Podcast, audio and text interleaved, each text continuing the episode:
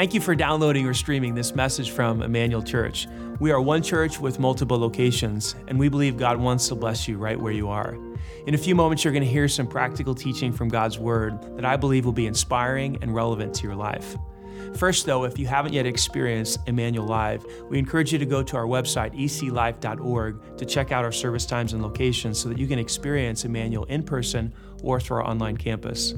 If this message blesses you and you'd like to support the ministry financially, again, you can go to eclife.org and click on the Giving tab and choose Online Campus as your campus.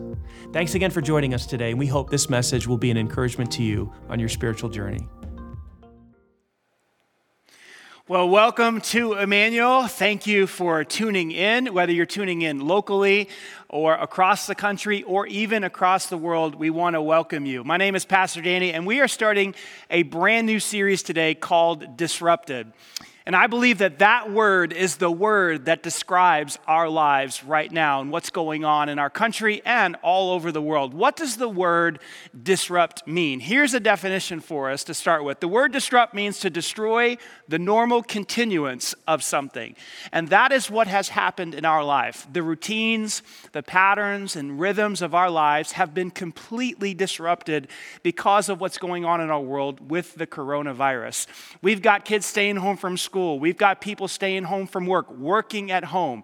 We have moms and dads trying to educate their children and do their jobs at the same, at the same time.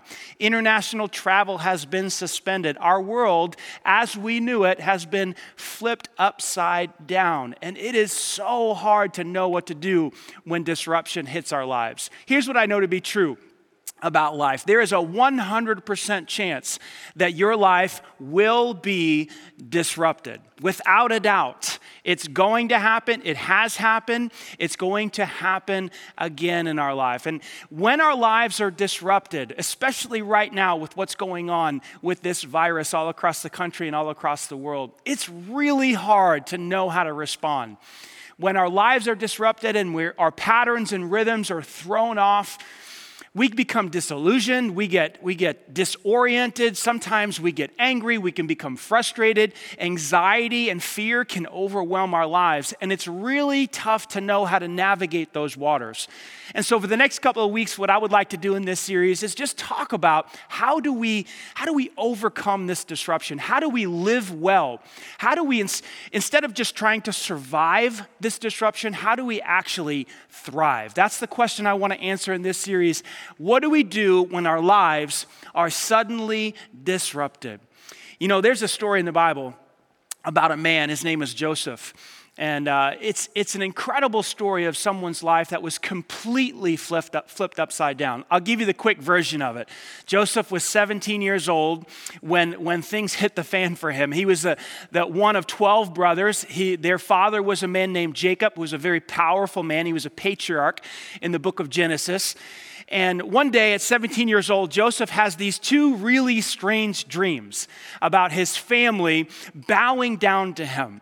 And uh, he, he decides one day that it's a good idea to tell his brothers these dreams. And what's interesting about this situation is that Joseph was already the favored son. His father loved him more than his other brothers, even made him a special coat to show that he was favored. So when he tells his brothers about these two really strange dreams, it actually makes them even more angry, even more envious. So much so that one day, one day they decide that they are going to kill their brother brother. Now, if it weren't for two of his brothers, Reuben and, and Judah, he would have certainly died. But Judah decides to spare his life, and instead of, instead of killing their brother, they decide to sell him to a group of traders that are passing by. These traders take Joseph all the way into Egypt and they resell him to a man named Potiphar, who happens to be the second in command, or he happens to be the, the in charge of Pharaoh's security. And so, talk about having your life totally disrupted. This kid goes from, from being the beloved son of a powerful man to a slave. His surroundings are different. His clothes are different, suddenly different. His food is suddenly different. The culture is different. Everything around him is, is different. The language is different. His life has been completely flipped upside down. Can you relate right now? Certainly, our lives are not as interrupted or not as disrupted as Joseph's was, but it sure feels that way. You know, again, we, we, we can't even go out to a restaurant to eat. You know, we can only travel uh, for essential errands in our lives. We're trying to work from home. We're trying to learn this, this whole e learning thing. I mean, for heaven's sake, right now, there's an empty auditorium behind me. Usually, this place is filled.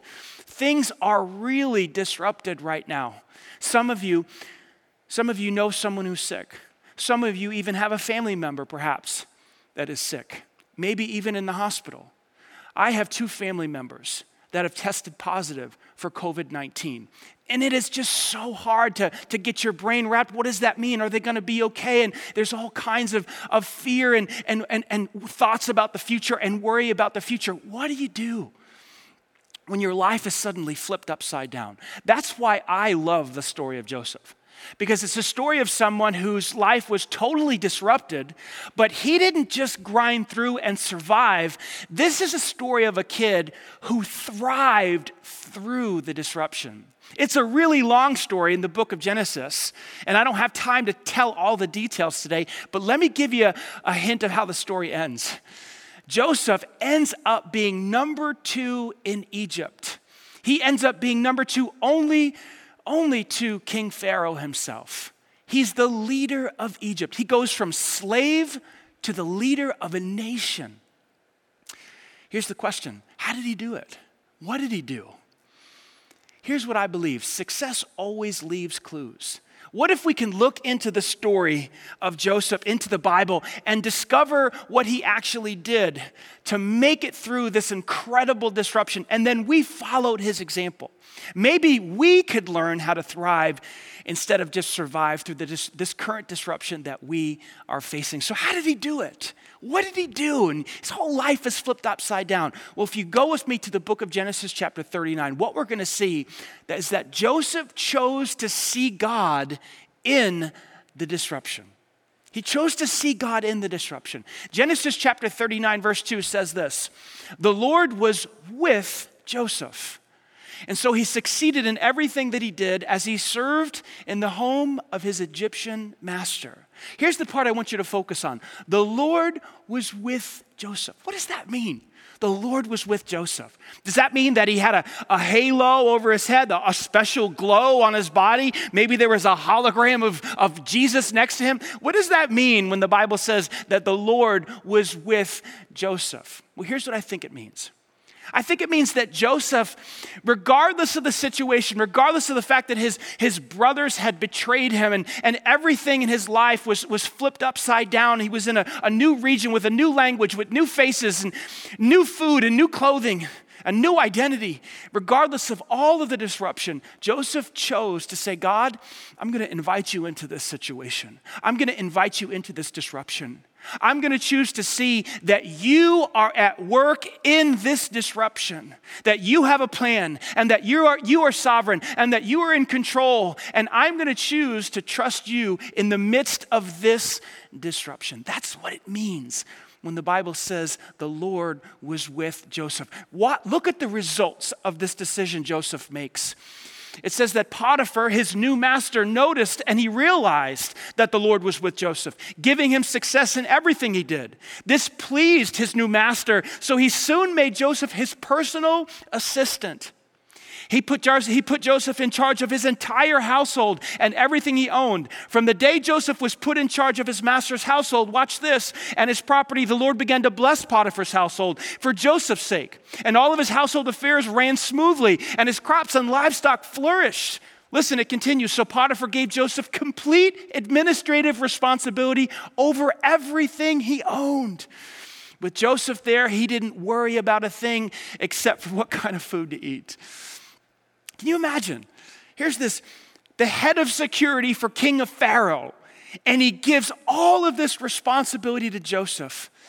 The oversight of his entire household and all of his crops and all of his livestock and all of the servants in his house. And he says, You know what? You are doing so well and you are taking so much initiative and you follow through so well that I'm going to give you more and more responsibility. Joseph was able to thrive instead of just survive in the midst of this disruption. How did he do it? How did he do it? Listen, he chose to see God in the midst of the disruption. And you know what? Things go pretty well for him for quite some time. He manages to, to get to a, a new normal. Things are running smoothly for him. He establishes credibility. People are listening to him. His master doesn't even have to worry about anything. And then, as the story unfolds, we find out things hit the fan again. Guess what? Another disruption hits. In your notes, I wrote it like this There is a 100% chance, listen to me, there is a 100% chance that your life will be disrupted again. And isn't that how life works?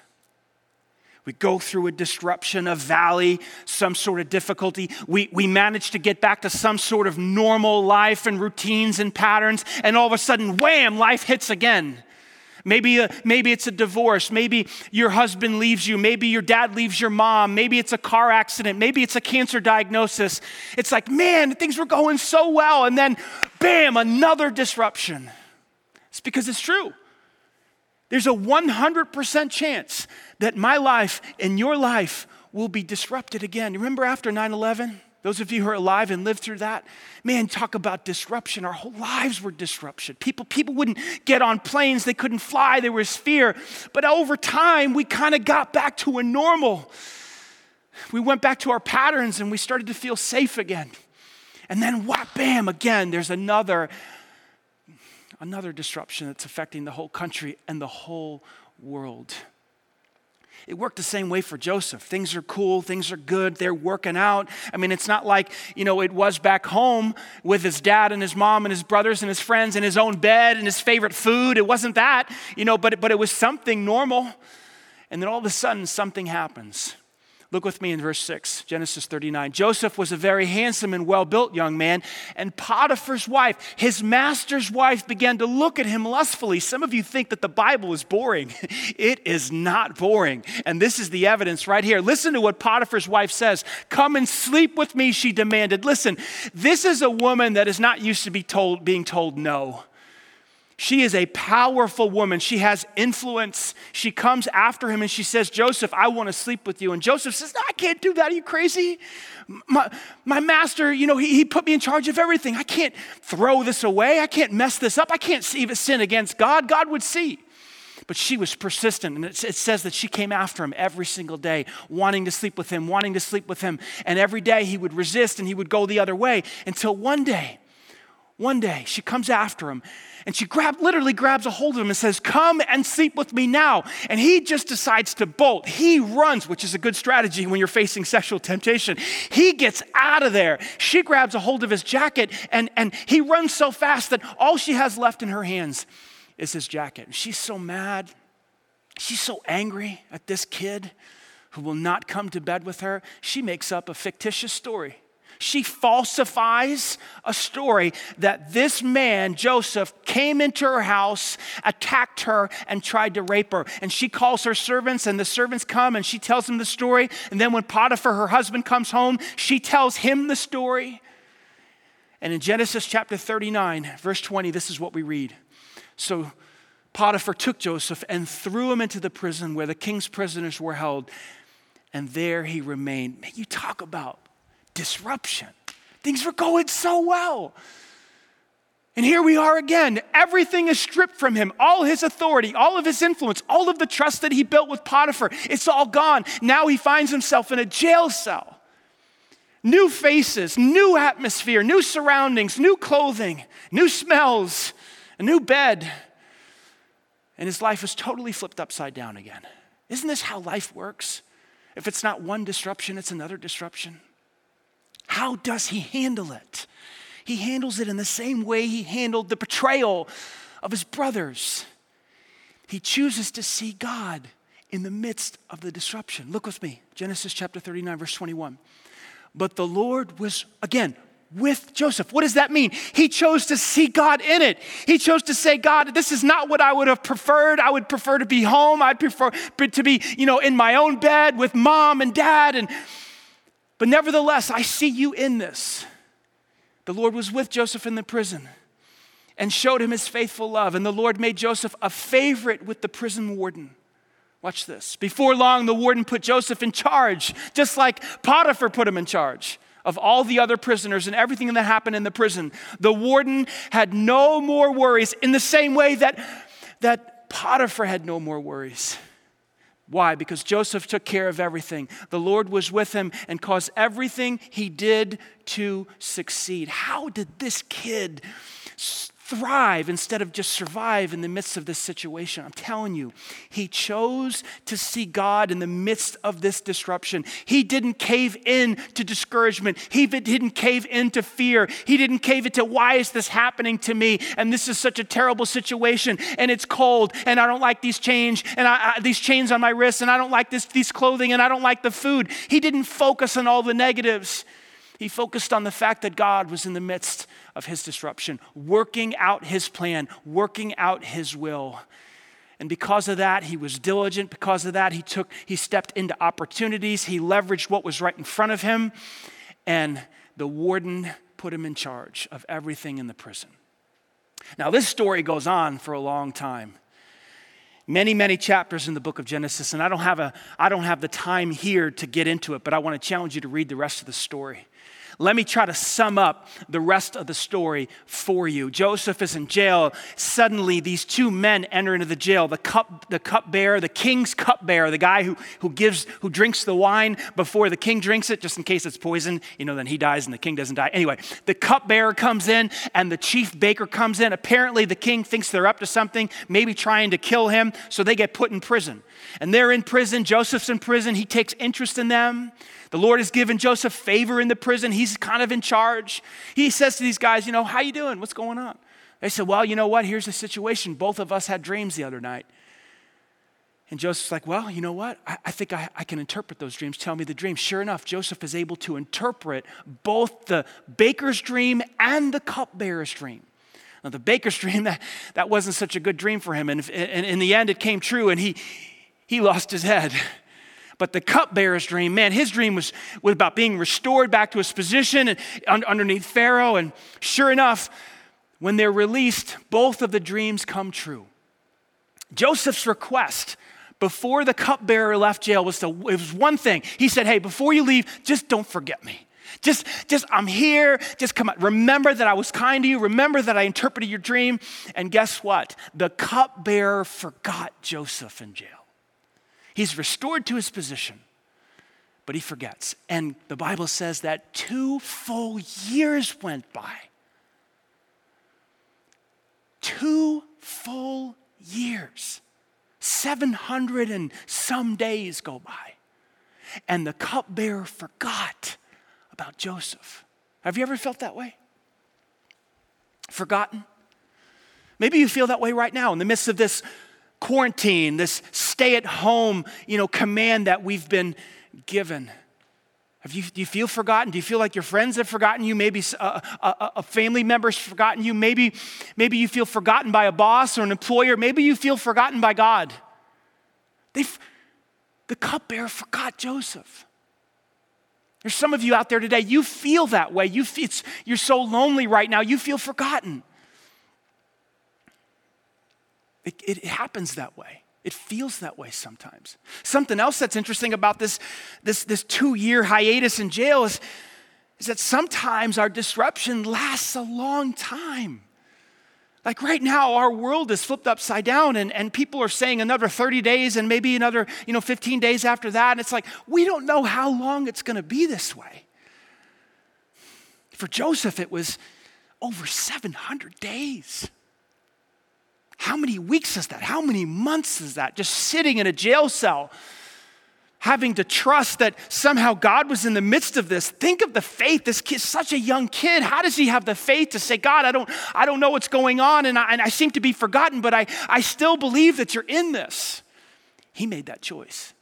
And that's how he didn't give in to discouragement or get depressed or start to miss the way things were and oh man i wish i could go back and go home. And that's not where his mind was. He continued to see god in the midst of his disruption.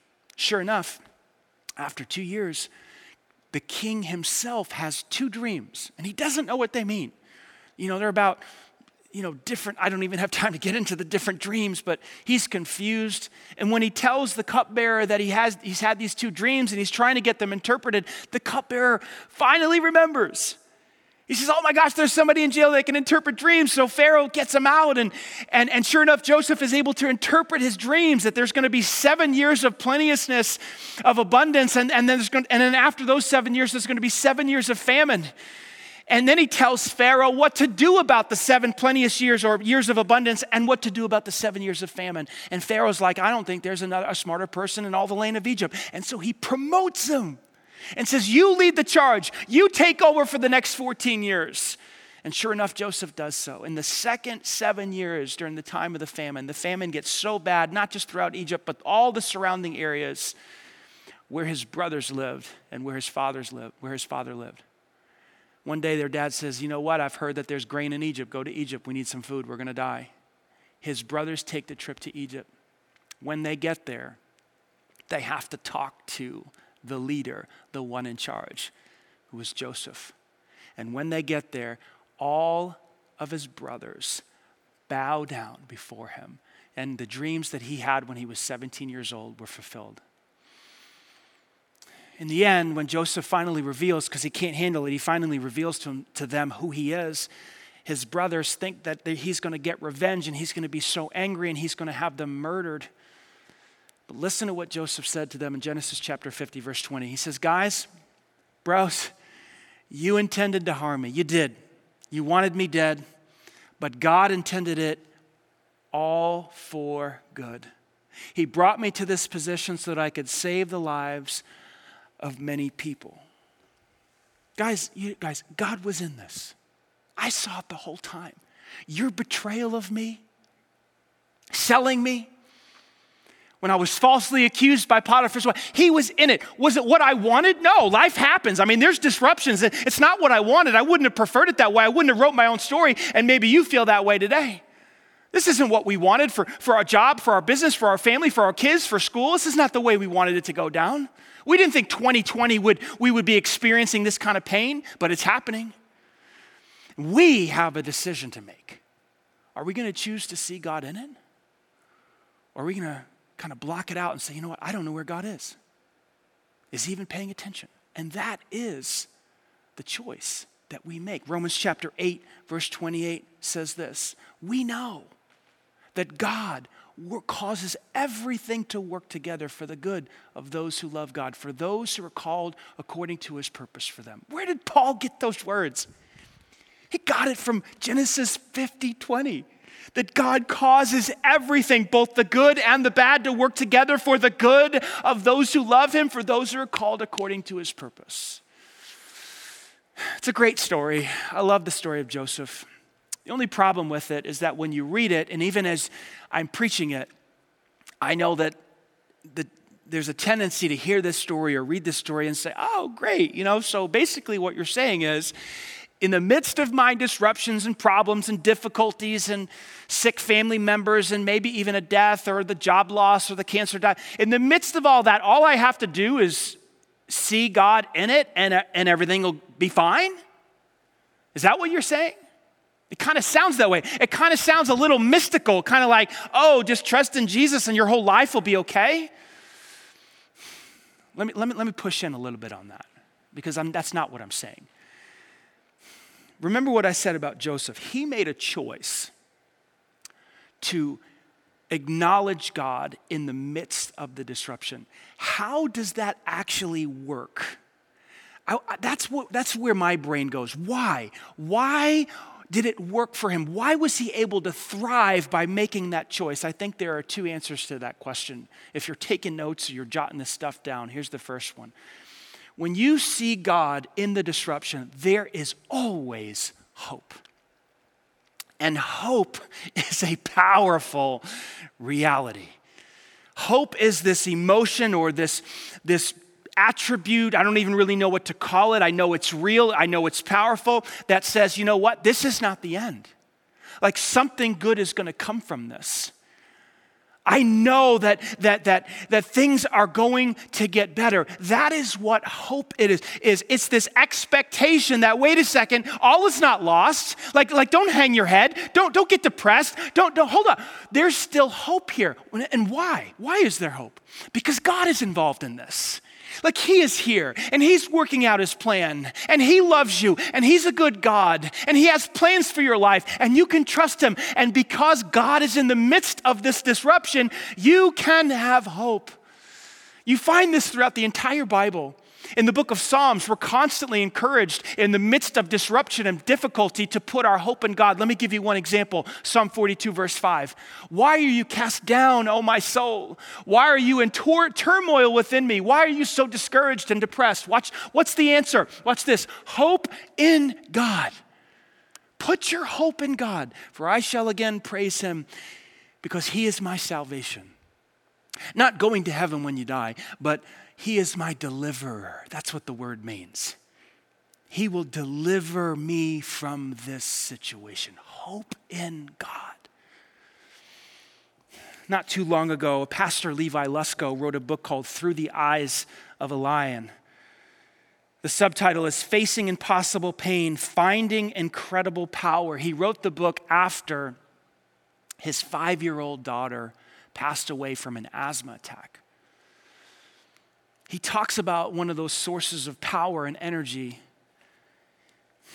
He says it's hope. Listen to what he says Hope is a confident expectation, a joyful anticipation, an active, dynamic, energizing enthusiasm. When you have hope, gale force winds can blow and tsunami waves can smash against the hull of your life, but you are buoyed by the belief that the best is yet to come. Listen, that brighter days are ahead. Hope quietly tells your heart that all is not lost, even in the midst of raging storms.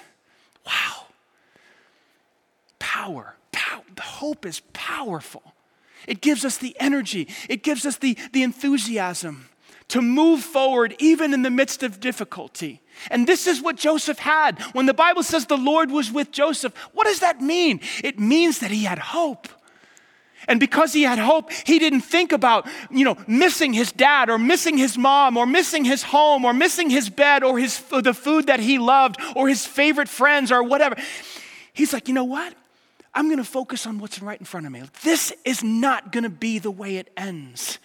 And he had energy and he was focused. And so he was able to get busy. And guess what? Potiphar saw his activity. He saw him taking initiative. And he's like, man, this kid can get stuff done. Let me promote him. Let me promote him. Same thing in the, in, in the jail. Because he had hope, he got busy. He took advantage of response uh, of opportunities and he started to do things and he was blessed in everything that he did. He, he did administrative things, he organized things, he cleaned things, and he was promoted for it. How could, how could he do that if he, was, if he was down or discouraged or constantly de, you know, depressed and thinking about the past and what he's lost? Nobody would have noticed anything about him. But because he had hope, he was able to thrive instead of just survive. What else does it mean to have, to have, to be able to see God in the midst of, of the disruption? How does that help us? Number two, when you see God in the disruption, you can focus. One of the hardest things to do when disruption hits your life is to focus. Focus on what needs to be done first, second, third. Because when our lives are disrupted, we're disoriented, we're flipped upside down, things are chaotic, we don't know what to do, we have emotions like fear, worry, anger, frustration. It is supremely hard to focus when our lives are disrupted and, and, and, we're trying to educate our children and, and hold down a job at the same time and have our spouse work in the house at the same time. Or maybe you're one of those people that your job is deemed as essential, and so now you're working double, triple the time, the time that you were. And your whole life is just disrupted. Maybe you're a nurse, maybe you're a doctor, and, and you've working seven days a week. You won't hear this message for another two months, probably, because you don't have time to watch it. It is really hard to focus when your life is disrupted. But when we choose to see God in the disruption, here's what happens. And this is, this is so beautiful. I hope you can get this. We can breathe, we can relax, we can let things settle. and we can begin to think clearly and see clearly about what needs to be done. The Bible tells us in Psalm 46 be still, sit down, be still, and know that I am God. That's what Joseph did. Be still. God, you are sovereign. You have a plan. My brothers intended to harm me, but you are going to do something good here, and I trust you. And so he was able to focus on what was right in front of him. In Potiphar's house, what needed to be taken care of? There were gardens, there was food to be cooked, there were other people to manage. He got busy. He focused on what needed to be done in Potiphar's house. Same thing in the jail. He was focused on what needed to be done, and the warden noticed that and, like, man, this guy's good. He's not discouraged. He's not down. He's not disoriented. He's not crawled up in a ball in the corner. I can give responsibility to this guy. He was focused because he saw God in the midst of the disruption. Jon Kabat-Zinn is a professor of Emer- emeritus of medicine at the University of Massachusetts. He also created the, the stress reduction clinic. And he said these powerful words You can't stop the waves, but you can learn to surf. I sent that out this week as a tweet, and it, I just thought it was so incredibly true. Like, we can't stop the coronavirus. We can't, you know, we can slow it down, but, you know, it's going to continue to spread. I mean, we can't stop the waves from coming. I mean, we're, we're, not, we're not God, but we can certainly learn how to surf. And what I gave you today are two bits of insight, two bits of truth that will help you to surf. When I say learn to thrive instead of just survive, I mean surf on the wave. This disruption can, can bring some good in your life if you choose to see God in it. And in the end, in the end, it is a choice. It's your choice. I will make a choice, and you will make a choice. Am I going to believe that God created the world, spun it into existence, and said, hey, peace, I'm out of here. You guys deal with it on your own? Some people believe that. And if that's your belief about God, that He's not involved, He's not concerned, and He's not, you know, you know, caring for us, there is reason to fear. There is reason to be worried. There is reason to be concerned or frustrated or angry. But what if he's what if he's involved? What if he sees? What if he hears? What if he's answering prayers? What if he's working out a plan? What if, his, what if he's doing things in my life, doing things in your life? What if he's bringing good out of this like he did with Joseph? Well, then there's reason to hope and there's, re- and there's power to focus. That's my choice. That's, that's your choice. My question to you today is what choice will you make? As your pastor, I'm, I'm, I'm begging you, you know, based on the authority of this book, put your hope in God. Be still and know that He's in control. Like, let His calming peace enter your soul. I'm, I'm, I'm imploring you, I'm begging you, choose to see God in the midst of this disruption so that you can thrive and not just survive during this time. Now, if everyone was present here and all the seats were full, and I were preaching to a, a packed house, which I love and I can't wait to have you guys back.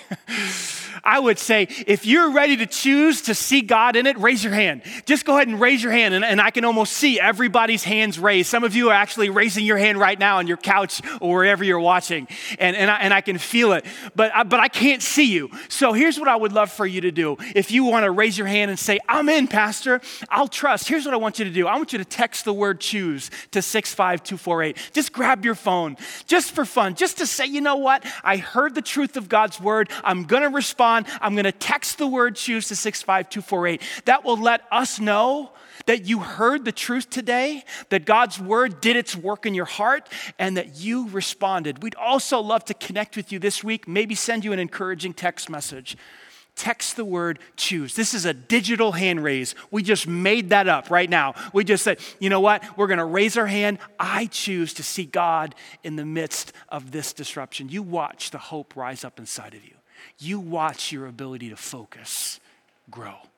You will thrive instead of just survive through this disruption. Now, before we close, let me talk to some of you here. It's so critical that you listen to what I have to say right now because you're tu- the reason you're tuning in is because someone asked you to check it out. Hey, this might be encouraging to you. It might be something that you need. I'm telling you, pain and difficulty and disruption have a way of kind of like opening up our heart. If our heart was like a, a, a, soil, it has a way, like pain has a way of tilling up that soil, the soil of our hearts, and opening up our mind to spiritual realities. Most importantly, God Himself. During this time of disruption, maybe you've been thinking about having more of a relationship with God, or starting a relationship with God, or praying more, or being open to spiritual things. If you've been sensing that, if you've been feeling that, that is not a coincidence. That is not a mistake. That is God working in the midst of the difficulty, drawing you in, pulling you into Himself. He loves you. And sometimes God will allow pain and difficulty and disruption in our life to get our attention. Like when things are going well and they're going smoothly, oftentimes we just we don't even pay attention to God. What would we need God for? But during times of pain and disruption and difficulty, sometimes we're like, okay, God, are you there? And if that's where you're at, he, He's there. And He loves you. And He loves you so much that He actually sent His Son, Jesus Christ, to this earth to die on a cross to pay for your sin and my sin. The Bible says that for God so loved the world that he gave his one and only Son, that whoever believes in him would not perish, but have everlasting life. It says that God demonstrated his love for us, that while we were yet sinners, have our backs turned on God, Christ died for us. Jesus said, There is no greater way to show your love than to lay down your life for your friends. And that's exactly what he did.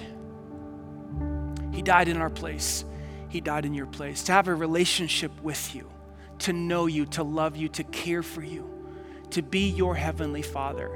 Maybe today is the day where you put your trust in Him. Maybe today you reach out to Him in faith and say, Jesus, forgive me of my sins. I believe you died on the cross. I believe you came back to life three days later to be my Savior. If you would like to take that step right now, I'm going to say a simple prayer.